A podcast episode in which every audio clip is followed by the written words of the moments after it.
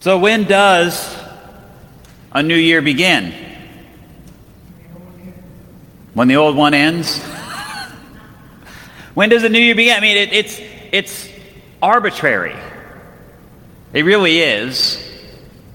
I mean, the earth, we discovered, rotates in about 24 of what we call hours. We made that up as well. It takes about 365 and a quarter of those 24 hour days to go around the sun one time. And so each year, every four years, we have to add a day to February in order to make everything line up somehow. And if somebody understands all that, let me know.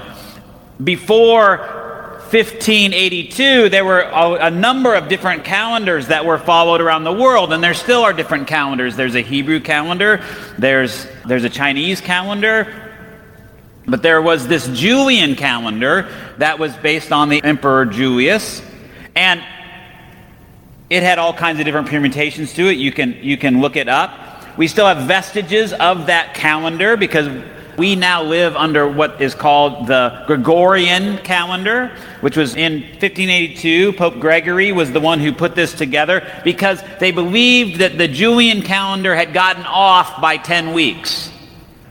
Off of what is what I wanted to know.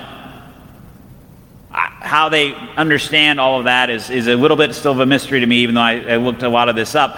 And, and that calendar wasn't even adopted by a lot of the world until into the 1800s. So almost 400 years later, 300 years later, they still weren't operating under the calendar that we operate under now. And, and still, I don't know if you ever paid attention to this, October, November, and December were the 8th, 9th, and 10th months of the previous calendar. Think about it October, November, December, 8, 9, 10. And so, if you were an alien and you came, well, wh- why, do you, why, why, is, why, why, are your num- why are your numbers for 8, 9, and 10, 10, 11, and 12? Like, this makes no sense. It's arbitrary. When do we begin a new year? Heck, we don't even know, we don't even agree on when the day begins. Right, for most of us, what would you say? When does the day begin? What does your day begin? In the morning, but when what? If you didn't have an alarm clock, it would be when? When the sun comes up. When the sun comes up. Well, guess what? According to the Hebrews, that's not biblical. It's when the sun goes down, is when the day begins.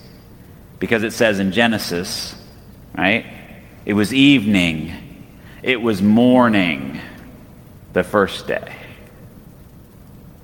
And still to this day, that's when the Sabbath comes for, for the Jewish people. It comes Friday at sundown, not Saturday morning.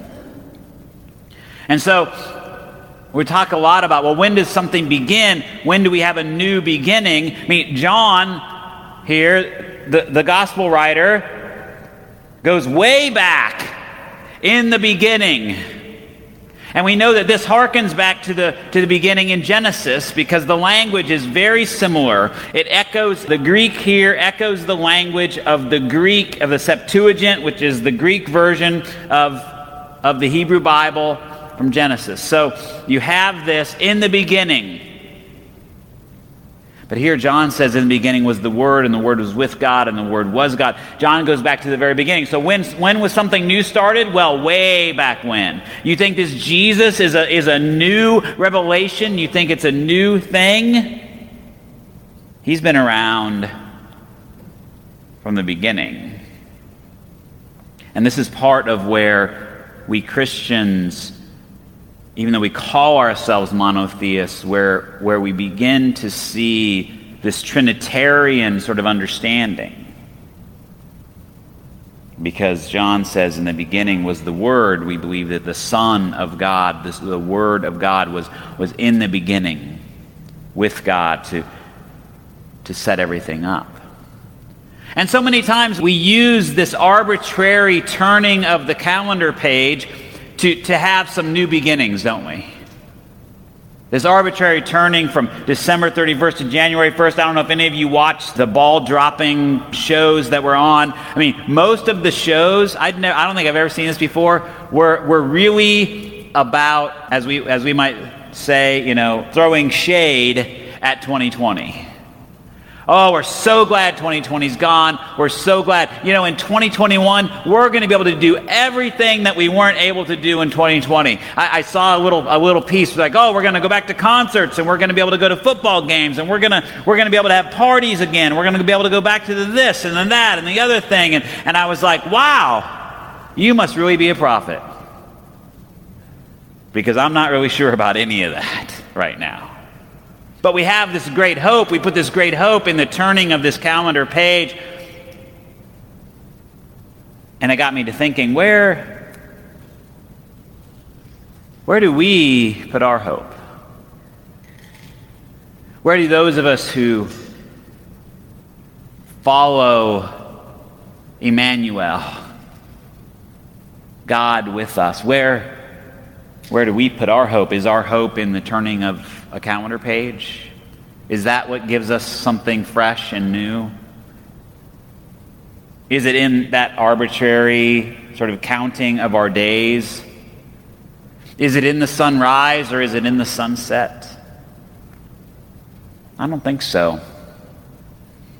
I think our hope is properly put in the purposes of God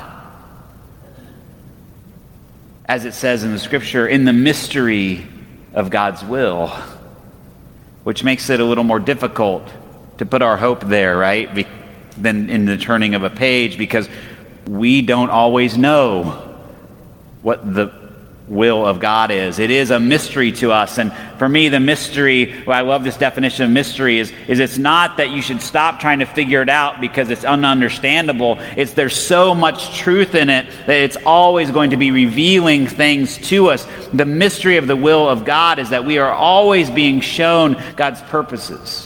We are being reminded of them by the Scripture, and we are being brought into new understandings through the Spirit all the time. And so we are to be looking for those new beginnings, those new insights, those new things at all times and places. It could happen at noon on January 13th. It could happen at 5 p.m. on April 17th a new revelation, an understanding, a new beginning for you and for all people could come at any time. Because you see, in Christ, He has become our new beginning. He opened the doorway for those who thought that God had abandoned them. And He said to them, and as it says in Ephesians, he made it possible that they could be adopted. And what I love about that Ephesians passage is it's not just, oh, God is adopting you and you and you individually, even though it happens also on an individual basis. The language there is plural. God has adopted an entire people because you see, the Hebrews thought that they were the, the covenant people and that the Gentiles were not. But Paul says, in Christ, the door has been opened for the adoption of all people. That when the Word became flesh, the Word pitched its tent among us. This one who was in the beginning came to live with us, came to be one of us, to show us that we are part of God's family, and that our hope is properly placed in Him. And that whether we live or whether we die, whether we are successful by the markers of the world, whether we are rich or poor, nothing can separate us from the love of Christ. And so, to what purpose did God give us this new beginning? For what purpose did he adopt us? For what purpose did he give us this inheritance of his grace? Was it to dominate, to divide, to say we have the truth and you don't, so get on board? Was it to build our own little kingdoms? Well, you can already tell where I'm going. No.